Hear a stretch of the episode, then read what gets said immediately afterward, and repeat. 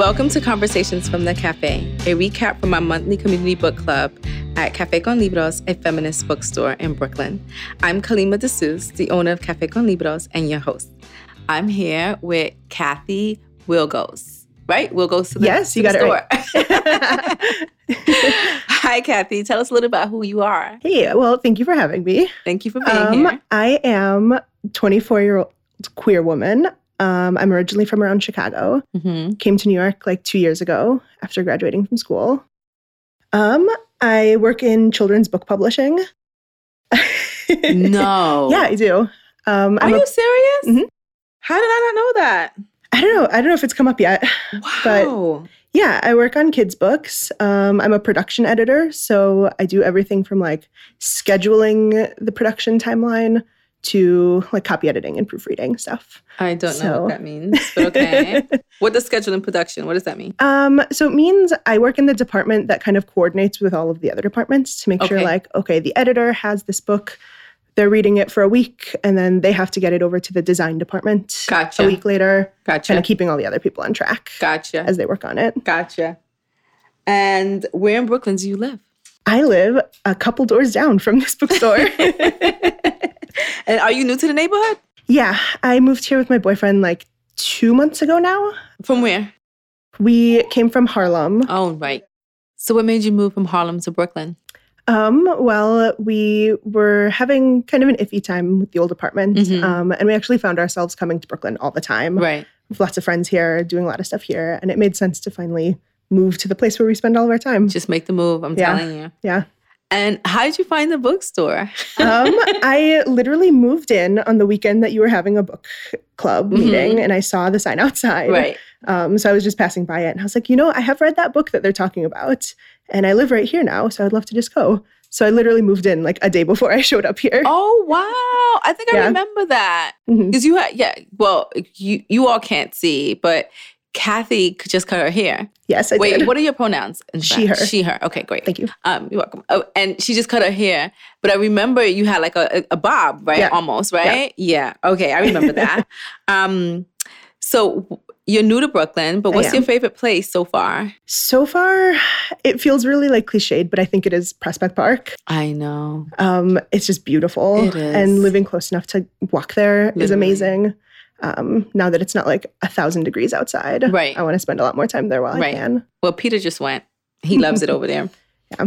Um, do you identify as a feminist? I do, definitely. And do you have a common of consciousness, feminist consciousness story? Kind of. I definitely don't have like a singular moment, Right. but I do remember um, my older sister. Mhm. She's like eight years older than me. I've Mhm. always really looked up to her. Mm-hmm.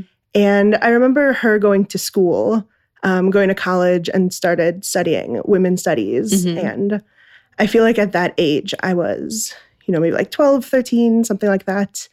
And she was always like talking to me about the things she was learning in class. She'd like send me links to things that I read online. And I definitely credit her for sort of teaching me the language Wow. of feminism and the like academia of it. Let me tell you something. I I think back to when I was in college, and I think back to sort of the decisions that I made around like what to study, my major. Mhm. And I've like I'm 40, folks, and I think that I've told y'all this before, but I think like back in the day when I was in college, I don't feel like we. I, I can't say that any of my friends who were who was in college with me at the point that point in time decided to take something like women's studies because it didn't feel like it was productive enough or industrially enough. So we had like we chose like I have a bachelor's in social work, and so I chose like a profession. But I, I'm telling you, I wish that gender studies or women's studies would have had the platform now that it.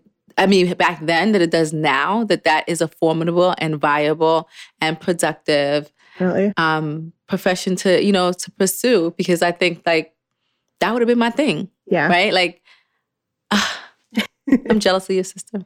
All that I know it that. seems amazing. I I went to Sarah Lawrence for undergrad, oh my um, which I really loved the experience. Yes. Um, and that is- was kind of what you're explaining. It was the kind of environment where things like feminism were openly discussed Yes. academically, socially. it's is the um, norm. It is, yeah. It's the And norm. That was a really, I think, important environment to be in to sort of teach me how to. so you damn sure are a feminist, full blown. Wow. My goodness. So, Kathy chose this book. I did. Um, do you want to share with everybody why you chose this book? Sure. Uh, so, the book is The Kiss Quotient by Helen Hoang. Um, and I chose this book because I came to this book club a couple months ago and we were talking about a different romance novel. And it had been most people's first romance novel, I think mm-hmm, is safe mm-hmm, to say. Mm-hmm, mm-hmm. And a lot of people didn't love it or they had some problems with it. Right.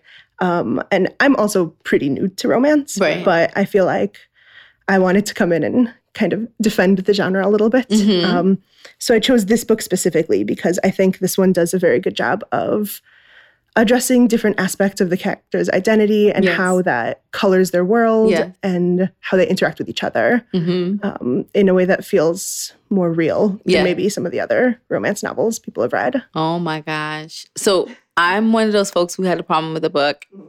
Everybody knows that if you listen to the podcast, did not like the proposal. However, this book I thoroughly enjoyed. I love this one. I yeah. really, I enjoyed it from beginning to end, mm-hmm. enjoyed, enjoyed. And I was actually a little bit sad when it ended because, you know, I get all like into my characters. They become my friends yeah. and I'm like looking forward to spending time with them. I really, really enjoyed this book. And you want to give us a little bit of a synopsis of like what this sure. book is about? All right. Uh, so the main character is Stella. Um, she's now, I think, about 30 years old and she's starting to face pressure from her family, I think is safe to say um, to start settling down, maybe have some kids. Um, but she's having a lot of trouble grappling with that because she's had really bad experiences in the right. past with men and with sex, especially. Mm-hmm. Um, so, the basic plot of the book is she hires a male escort mm-hmm. to essentially give her sex lessons. And it grows into she hires him to be a fake boyfriend for a while. Mm-hmm. And some like romance shenanigans ensue and eventually they fall in love for real. Um, and it's a very nice happily ever after. It is. It is. Um, what themes resonated for you? I really found myself drawn to the way that this book talks about consent. Yes. This is something we talked about in the book club, definitely. Um, but I think the way that Helen Hoang writes both characters really um, really illuminates the ways that different people think about consent, mm-hmm. whether that's sexual or physical touching in other ways. Right. Um, she really gives a lot of authority to Stella to right. be able to say, this is how it's okay for you to interact with me, and this is how it's not okay. Right. Um, and that's something that she kind of learns over the book as she and Michael get closer. Right. And I think it's very special the way that it's written in this book. Yeah. And one of the things that I just want to reiterate, reiterate mm-hmm. what Kathy said already is that Stella has Asperger's. And so this this conversation of consent is sort of like contextualized in her having Asperger's and mm-hmm. as part of the this um as part of her real life experience, you just can't touch her without asking permission because it can cause a reaction. However, I find myself just loving this idea of an intentional process. And I wrote in my journal on September 13th at 9:42 in the morning. And by the way, y'all, it was 65 degrees. Um, so I write this whole thing about Stella. And and I say in my journal, in other words, Stella can't read social cues. So things have to be made crystal clear. And I think to myself, there would not have been a clear request or consent around touch if she did not have Asperger's. It would have been assumed by the social cues, right? Like, mm-hmm. so as he's moving in towards her, she could read it, or like if he, they both are reading sort of their connection. Um, and then I say it was powerful to bear witness to an explicit and intentional process of both seeking and creating clear boundaries. And I felt like unfortunately this had to be grounded in her asperger's but because this is just the way it should be it should mm-hmm. just be normalized that even if you like somebody even if you feel like you two have chemistry even if you feel like i know you want to kiss that you actually confirm that that person wants a kiss right. and you seek consent and i felt like that the whole conversation around consent was so beautifully done mm-hmm. um and not just for her because she was saying that she had Asperger's, but because he also wanted to say to her, like, this is your body and you get to say yes yeah. or no to things. Yeah, that's something I definitely thought was powerful is yes, we see Stella sort of coming into her own and learning how to vocalize her own decisions around consent. But we also have Michael, who already has this sort of inherent understanding of what consent is. Right. And he creates the space for her to make choices. Right. Um, and I think that is a really kind of a refreshing thing to see from a male character, Right. honestly, right. to see that he already understands implicitly what is and is not okay. Right.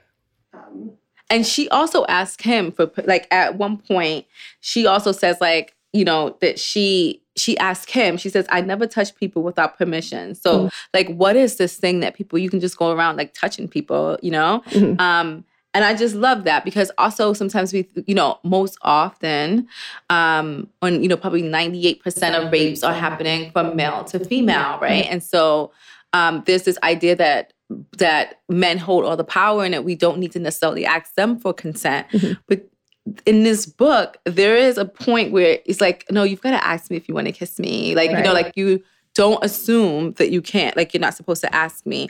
And in particular, in this power dynamic, because he is a sex worker, you know, most people are going to treat him like an object and don't ever ask him for consent. And I just thought it was like just a healthy dialogue around it from both ends. Yes, right? absolutely. And especially with Stella, you know, it could very easily be a story where she has Asperger's and has to learn how to interact with other people. But we're never supposed to think that she doesn't know how to exist in the world. Right, She's just sort of learning the language of connecting with other people. right, But, you know, she has respect for him and his boundaries because Right. that's how she would like to be treated. exactly. So it's not that she's different and can't understand him. She's Right. just different. Yeah, And she has her own language around things. right. I love that.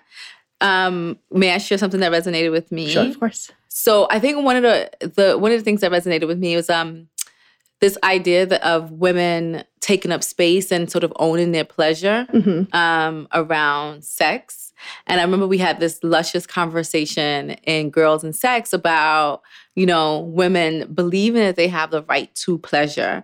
And in the book, um, Stella has had all these these not so great experiences with sex, and that's part of the reason why she wants to. She she hires Michael. Right. Not only she wants to learn how to please her partner, which I think is completely okay, doable, normal. I don't have a problem with that at all.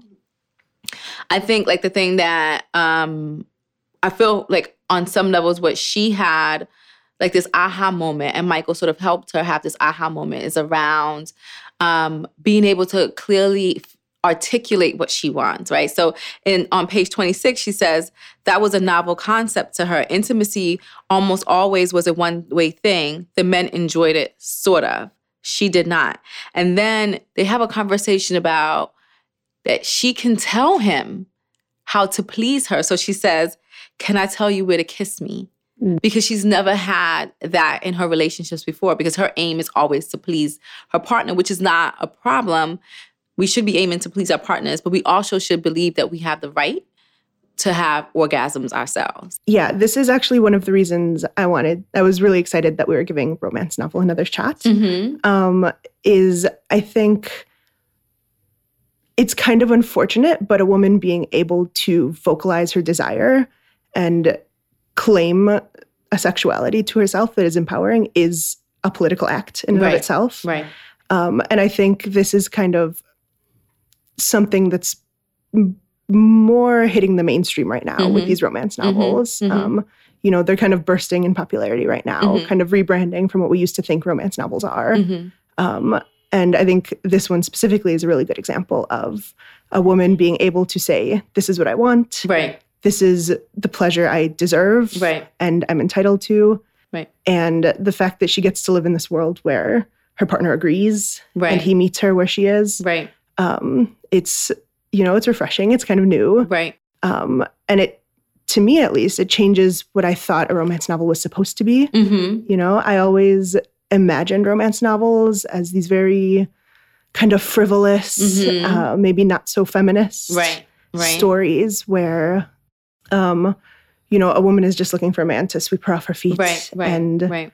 she kind of serves him, but she enjoys it too. Right. Um, but I think books like this are really making a space for women to say, I am actually part of this relationship. Exactly. I am a partner in this. Right. I'm not just the object. Right, Right. I love that. And I think, and there was a point in the book where Stella was feeling tense and he wouldn't have sex with her. He mm-hmm. said, because I'm not going to have sex with a person that's tense. He could have, right? Yeah. Like most men don't care if you're tense. They don't care if you're dry. They don't care anything, right? Mm-hmm. So they'll be like, you know what? You'll get wet while we're in the middle of it, you know? Yeah. But he doesn't feel that way. He's like, and he's saying to her, you deserve to have your needs met. You deserve to feel relaxed. So, um, another can I share another thing that resonates with me yeah. again from my journal? Um, so the other thing that I was re- that really spoke to me was this idea of hearing the narrative, uh, the story that Michael is having in his head around his own feelings for Stella, mm-hmm. and the way in which he was grappling with his own insecurities, the way he was thinking to himself, I'm falling for this person and I'm not supposed to be falling for this person, all his stuff. Mm-hmm. So often is the woman that we hear and how she doesn't feel like she's good enough and um, she's too this or she's too that. And Stella has that, some of that. And we, we talk, a, we spoke a lot today in the book club about her having Asperger's and how that's like a main thing that is always on her mind. And it was also beautiful to see him struggle, to see a level of vulnerability from a man. Yes. Um, I just, I really appreciated that dialogue. I did too. I think, um, you know, I haven't really read a book from a men's perspective in a long time. Right. I don't usually end up reading books where the man is that kind of vulnerable mm-hmm. and that mm-hmm. honest in his emotions. Mm-hmm. Um, and it was definitely engaging to see this and to see how he can be at once both really respecting Stella while also dealing with his own things. Right. You know, it never felt like his struggle was that he didn't know if she deserved his affection or his right. love. It was more just he didn't know if she deserved his affection. Right. You know, he was dealing with his own his own like traumas, right. um, his own struggle with his role as a man in his family. Mm-hmm. And he kind of brought the perspective of he needs to work on himself first. Right. Before he deserves her. Right. And that I think is a very unique thing to right. read. It's a very gender thing that's mm-hmm. often what the woman is doing versus the yes. man, right? So it was great to have the tables reversed on some levels mm-hmm. and to see that men actually do have feelings and that they right they they are feeling insecure yeah. and they are feeling vulnerable and they are questioning am i worth this, mm-hmm. even as he is walking around as like this great, good looking man in relationship to her, he doesn't feel worthy because mm-hmm. he he sees more value in what she's doing or who she is in the world versus who he is in the world. Definitely. And that often is not the case, right? like it's I mean, I no, what I can say is like I can't say it's not often the case because we don't know enough we don't have enough stories mm-hmm. to say like, oh, this is the norm. Mm-hmm. When it comes, that storyline for a woman is co- so common that it wouldn't be anything extraordinary. Yeah, that's you know? so true. It'd be so common. Yeah, I think that's what's really powerful about having the alternating points of view in this right. one is we can see both of their different vulnerabilities and right. we can see where they're kind of sensitive about the same things, where but on the other hand, we see the things where Stella really admires things about Michael, right. but in his head, he thinks of those things as weaknesses in himself. Exactly. Um, and the way that we can see them kind of clicking together right. and starting to understand each other from their own points of view. Yeah. And where they can fit into into each other's lives. Yeah. Yeah. How about you? What what else resonated with you? Because I bulldoze in the conversation because I love this book so much. it's okay. I was actually also hoping to talk about Michael because I think he's such an interesting character. Yes. Um, and I think that he seem he exists in kind of this ideal world where he doesn't need to be taught anything mm-hmm. about feminism about consent. Mm-hmm. Um, you know, to him, taking uh, taking care of his family is something that he wants to do because he thinks they deserve it, because he thinks he wants to provide for them, mm-hmm. um, and that can be very masculine. Right. But there are these other things, like the way that he respects Stella and her right, right to set her own boundaries. Right. Where he didn't need to be taught those things right. on the page. Right. You know, he came into this story already fully formed as right. a person who knows feminism and who knows how right. to respect people. Right. Um, and the fact that we didn't have to see him learn these things, but that he just has these beliefs already, right. and he acts in these ways already. Right. was really great. right. Seriously. Because uh, I think that part of uh, one of the things we talked about was like part of his the formation of his personality is is juxtaposed or in opposition to his dad. And yes. so his dad clearly was not feminist leaning. Mm-hmm. And so I think that part of his commitment to being feminist leaning is because he's in opposition of his dad also like we pointed out in the book club is that he grew up in a family of just of majority women he are, right. he is the only male in that entire situation in which his his mom and his sisters and his grandma lives in so there's a there's a space in which it makes sense that he's like one of the the book club members said that he's paternalistic. Mm-hmm. there's a space in which that level of masculinity is going to show up because you are the only male. Um and yet he he's able to see that women are strong women are industrious they are smart they are capable they're creative they're bold. And and so he he can approach stella in this particular way that allows her to be her full self yet he still needs to work on himself right. to believe that he deserves this fully formed woman yeah he comes to the table with just full respect and admiration for her. Mm-hmm. You know, one of the first times they talk, I think he says something along the lines of like, "Oh, she's so smart," right. and I think that's hot. Right. You know, he sees her for who she is, which is a fully formed person. Right. Right. And that is what he's attracted to. It's not right. just the fact that she's pretty. Right. Um, and that includes things that are uh, things about her that are informed by her Asperger's. Yes. Like she's very straightforward. Yes. Um, and oh he finds gosh. that he, really attractive in yes, a lot of he ways. Does. And you know what? Kathy, like I literally, that was gonna be my next thing that I said, that I talked about. And I said, oh, we could just move past it because on page 28, he says, Do you always say exactly what you're thinking? And she responds, Either that or I don't talk. No matter how she tried, she couldn't overcome it. Her brain simply wasn't wired for social sophistication. Mm-hmm. Like, but I thought to myself, so many of us police, sanitize, and edit what we have to say. Sometimes it's just about like speaking the truth. And I, on some levels, believe that we live in a society where people are not accustomed to that. They're not comfortable with that. They don't know how to handle it. Mm-hmm. So, like when you ask a straightforward question, people are startled by your genuineness, your authenticity, your mm-hmm. curiosity about who they are as people because we live in a society where we don't speak directly to things. We speak around it. Yeah. We speak above it, below it, or we don't speak out of it at all. We never speak straight to it. Mm-hmm. And I love that again, her Asperger's is is sort of bringing to attention the, the many faults that um that our society holds mm-hmm. by default, right? Like she cannot, she's not with this small talk bull crap. She can't do that. But we live in a society that's all about that foolishness, mm-hmm. right? And so she's like, don't touch me without asking, and I'm not gonna touch you without asking. But we live in a society where it's okay to do that.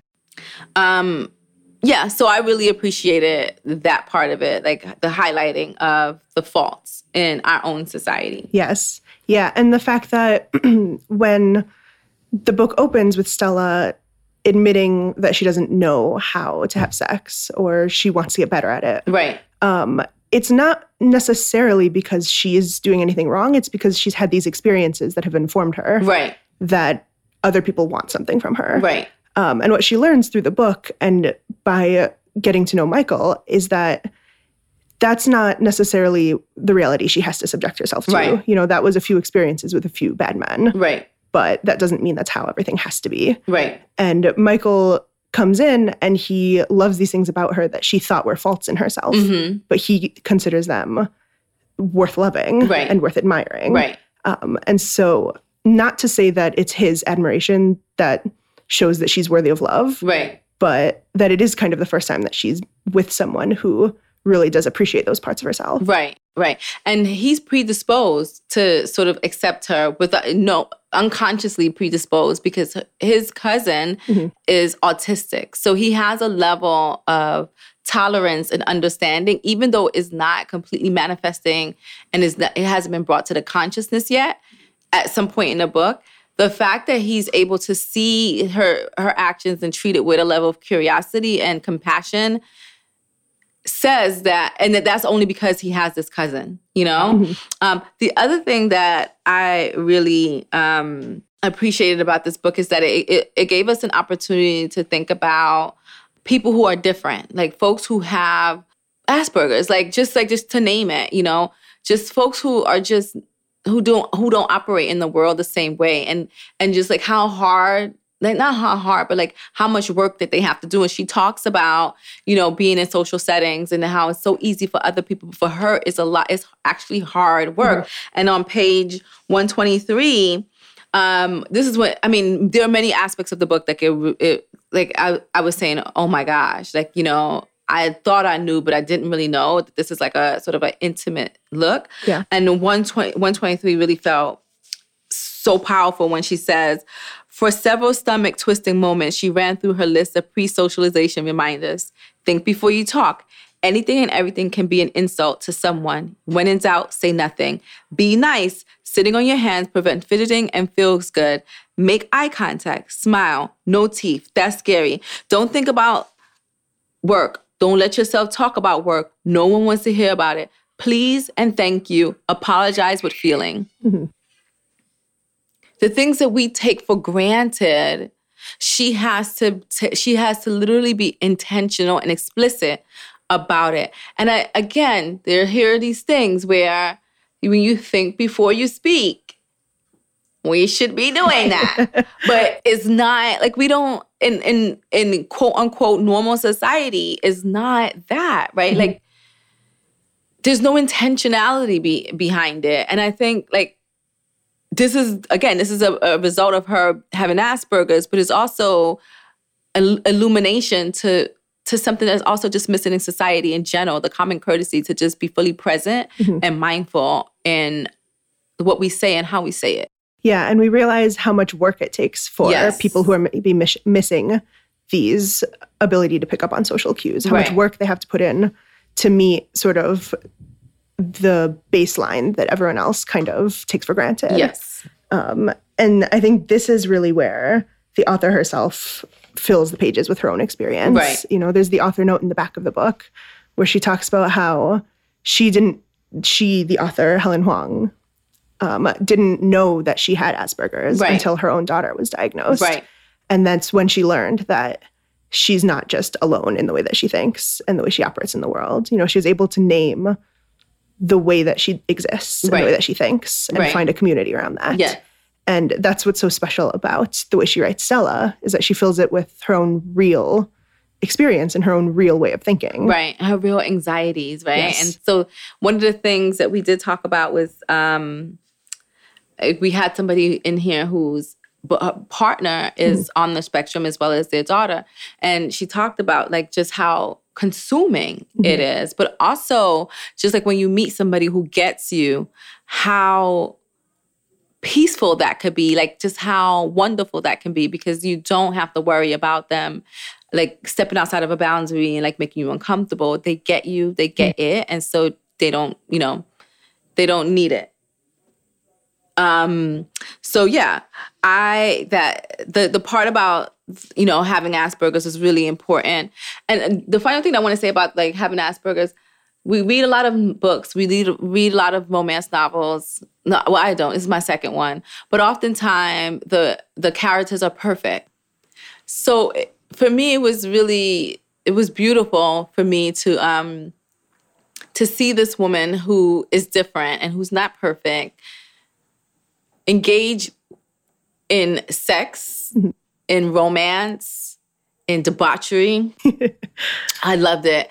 But also just like to find herself and to find love, like acceptance of herself and acceptance from him. Mm-hmm. I thought that was really, really important because often we think, not we, but I forget that differently abled people or disabled people um, don't need love too or are not in love or don't have sex. Like we we just make them asexual because we I, for me not we i lack the imagination of them being sexualized. And also is is so little representation on television around dif- differently able or disabled folks being sexual mm-hmm. you know? And this and she's not physically disabled but she is disabled in her own way quote unquote. I think she right. just shows up differently in the world. But right. if you know, in in a way in which we, in our medical terms, in a way in which we describe this, she would be considered disabled. Mm-hmm. You know. Yeah, and I think that's why I especially like that we're reading this romance story Mhm. specifically is, you know, yes, I personally like the romance. I think it's fun. You know, the sex scenes can be real fun. The Mhm. like hijinks can be funny. Mhm. Um, but when it comes down to it, I think it's so important to be able to see that people who are not like me or not like us also exist in this four dimensional world Right. where, you know, they deserve love, they experience love. Right. You know, just because we're not always seeing it Right. in other media doesn't mean it doesn't exist. Right. Um, so I really like the fact that uh, a story like this can be very light and very frothy. Mhm. Um, Mhm. And at the same time, it can be very important to Yeah. see someone who's not like me right. experiencing a story just like this. And I think that's definitely a trend that the romance world has been going through recently. You know, I'm not a scholar of romance by Right. any means, I'm relatively new to it. Right. But, you know, for a while I was turned off to it because I was like, I don't need to see my millionth damsel in distress Right. falling in love with Right. oh knight in shining armor. Right. But more and more we're giving publicity to books like this Mhm. where the stories are new to maybe a mainstream audience, Right. but they're not new to the people writing these books. Right. Um, and they're finally getting the chance to write stories with their own experiences Right. or with their own fantasies. Right. Um, and that that has just as much of a space Right. In mainstream literature and the characters else. all don't look alike and Yeah. that crazy cover where you know it's him with his shirt open and he has like a six pack and with long hair that's blown in the wind and she's being he's holding her because she probably fell down like some crazy shit like this is real stuff and even though there are aspects of this book like in terms of um, class is an issue in Yes. this you know like he is not she's a, a upper 1% kind of sort of class Yeah. and he is probably upper middle class if that i mean they could have been that but they're probably working class at this point because Mhm. what if, what his dad did in terms of him swindling the mom out of her money and things of that sort and so class is a big issue um, that then gets intersected with gender Mhm. because she's the person with the money and he isn't and Yes. he's the sex worker and she's the professional. Um, it gets it gets mixed up in this very interesting way and it's like a reoccurring theme um, around class. Like one one time they went to dinner and he wanted to pay for the dinner because they're supposed to be dating and blah blah blah blah. Yeah. and she's like why wouldn't he let me pay for the dinner? Like the money is inconsequential to me. Like it doesn't matter. I can just pay for it. But it's it, it's he, she doesn't understand his need to pay Yeah. and sh and he doesn't understand her necessarily her relationship with money. I don't know if he knows how stacked. I think he has an idea of how stacked she is, but not. But like he doesn't really understand. Yeah, she But he- does offer him like fifty thousand dollars a month. right? And he's like, what?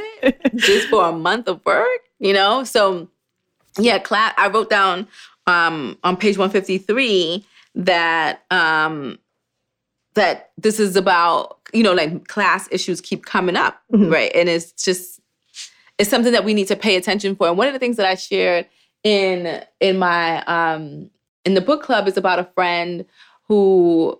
And I, I'm not going to give too many details because they may be listening Sure.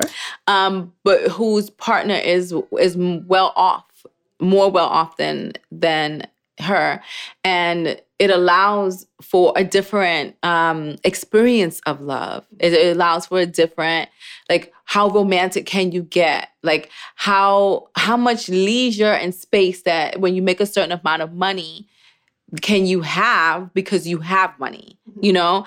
And when people are just like working check to check, there's no mental, emotional space. And certainly there's no financial space to sort of get creative with your love and to keep it vibrant and, and healthy. However, when you have all this money, you could like literally just get up and say, let's take a trip somewhere. And that within itself will turn a bad day into a bright day. Yes. You know? Yeah. And that discussion of class is something that I think is really missing from Right. romantic stories in media. You know, the easy one off the top of your head is Pretty Woman, talks Right, about money in right. class. But honestly, other than that, anytime you watch a rom com, the main female protagonist, you know, we never really see her doing much work. Maybe she has a freelance career, but she has this enormous, like, New York apartment by Right. herself. And there's definitely money in there that's not spoken about. Right. Um, and we, the audience, are just sort of supposed to take the story at surface level, Right. not really think about the reality of their lives, Right. not really consider how having money allows them the opportunity to be more romantic, more Exactly. spontaneous, more frivolous. Right. Um, and this book really gets into not only the class disparity, but the power differentials. Exactly. Um, like when we meet Michael's like old client who always tried to have so much power over Yep, him. She was obsessed with him. She was buying him this fancy car and Right. paying him so much money. And Right. what she expected was that that was transactional and Right. that he would love her for it. Right. Um, but we actually see that he feels offended and belittled and dehumanized by those actions. Right. Um, and the fact that that kind of class and money conversation is actually explicit in the book, Right. I think is very important. Yep. Yep. And she's older Yeah. and she's a white woman. Yes. And so how and she treats him like an object, an object that she's she's fond about, but she's fond about him because he provides something for her. I don't know if she really cares about him, does she know anything about I him? agree. You know, but it's like this this idea that I control you and your worth because I am paying you. Right. And so I think that he also struggled with that because he didn't want, I don't know if he like Stella he he felt really uneasy about his relationship to Stella because she was paying him.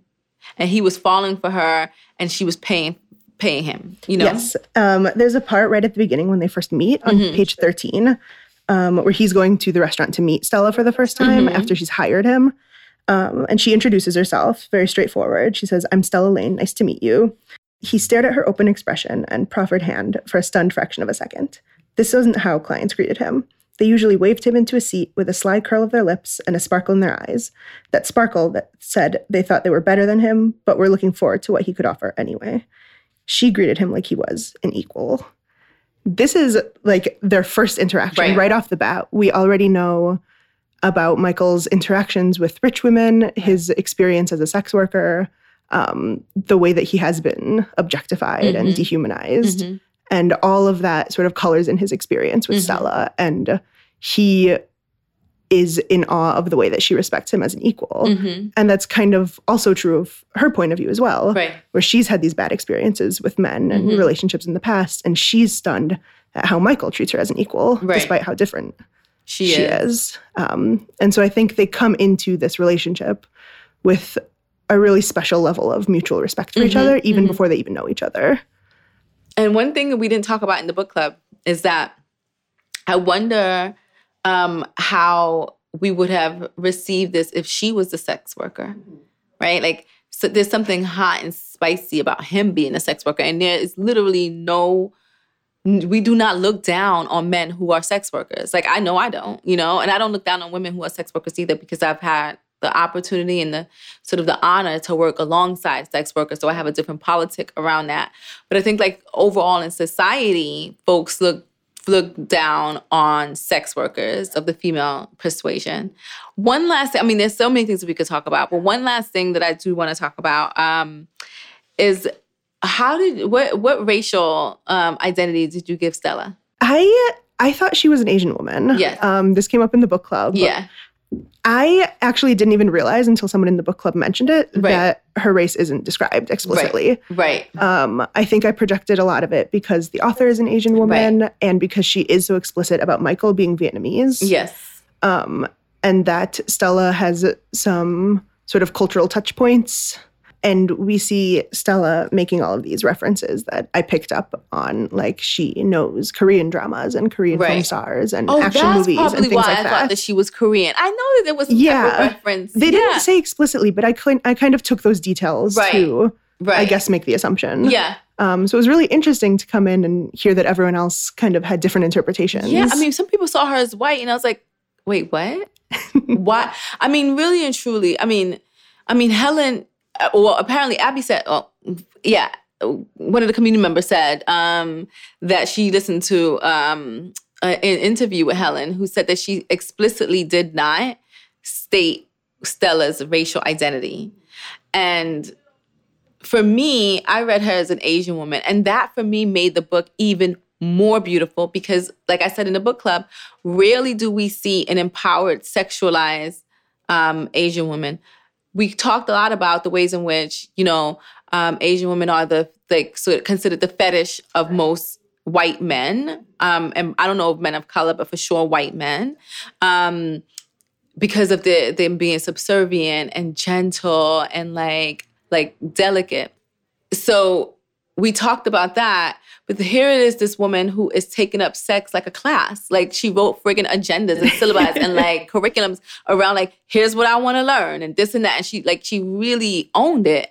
And then when she got into it, like when she was giving him head, like she got into giving him head. And how often do we see, read, hear about Asian women being in charge of their own sexuality for their own benefit and not necessarily for the benefit of someone else. Yeah. And she starts the book definitely inexperienced and maybe Right. naive in a few ways, Right. but never fetishized Right. by Michael. Right. You know, she wants to learn. She takes, uh, I mean, like you said, she writes these agendas. She takes control of her own Right. Sexual exploration. Right. And it feels very powerful, It even is. to see her start from Yeah. a place of inexperience. Yeah. Yeah. So Kathy, um, any big moments with the book? Oh, I feel like all of the big things are actually the small things for Right. me. Um, like all the really small details, the conversations they have where they Yeah. just sort of say, like, I see you. Right. Um, Right.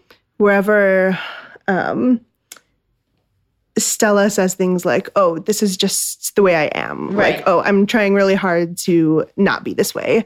And we see Michael be very gentle with her and Right. very accepting and say, like, you don't have to hold yourself to the standards of other people. Right.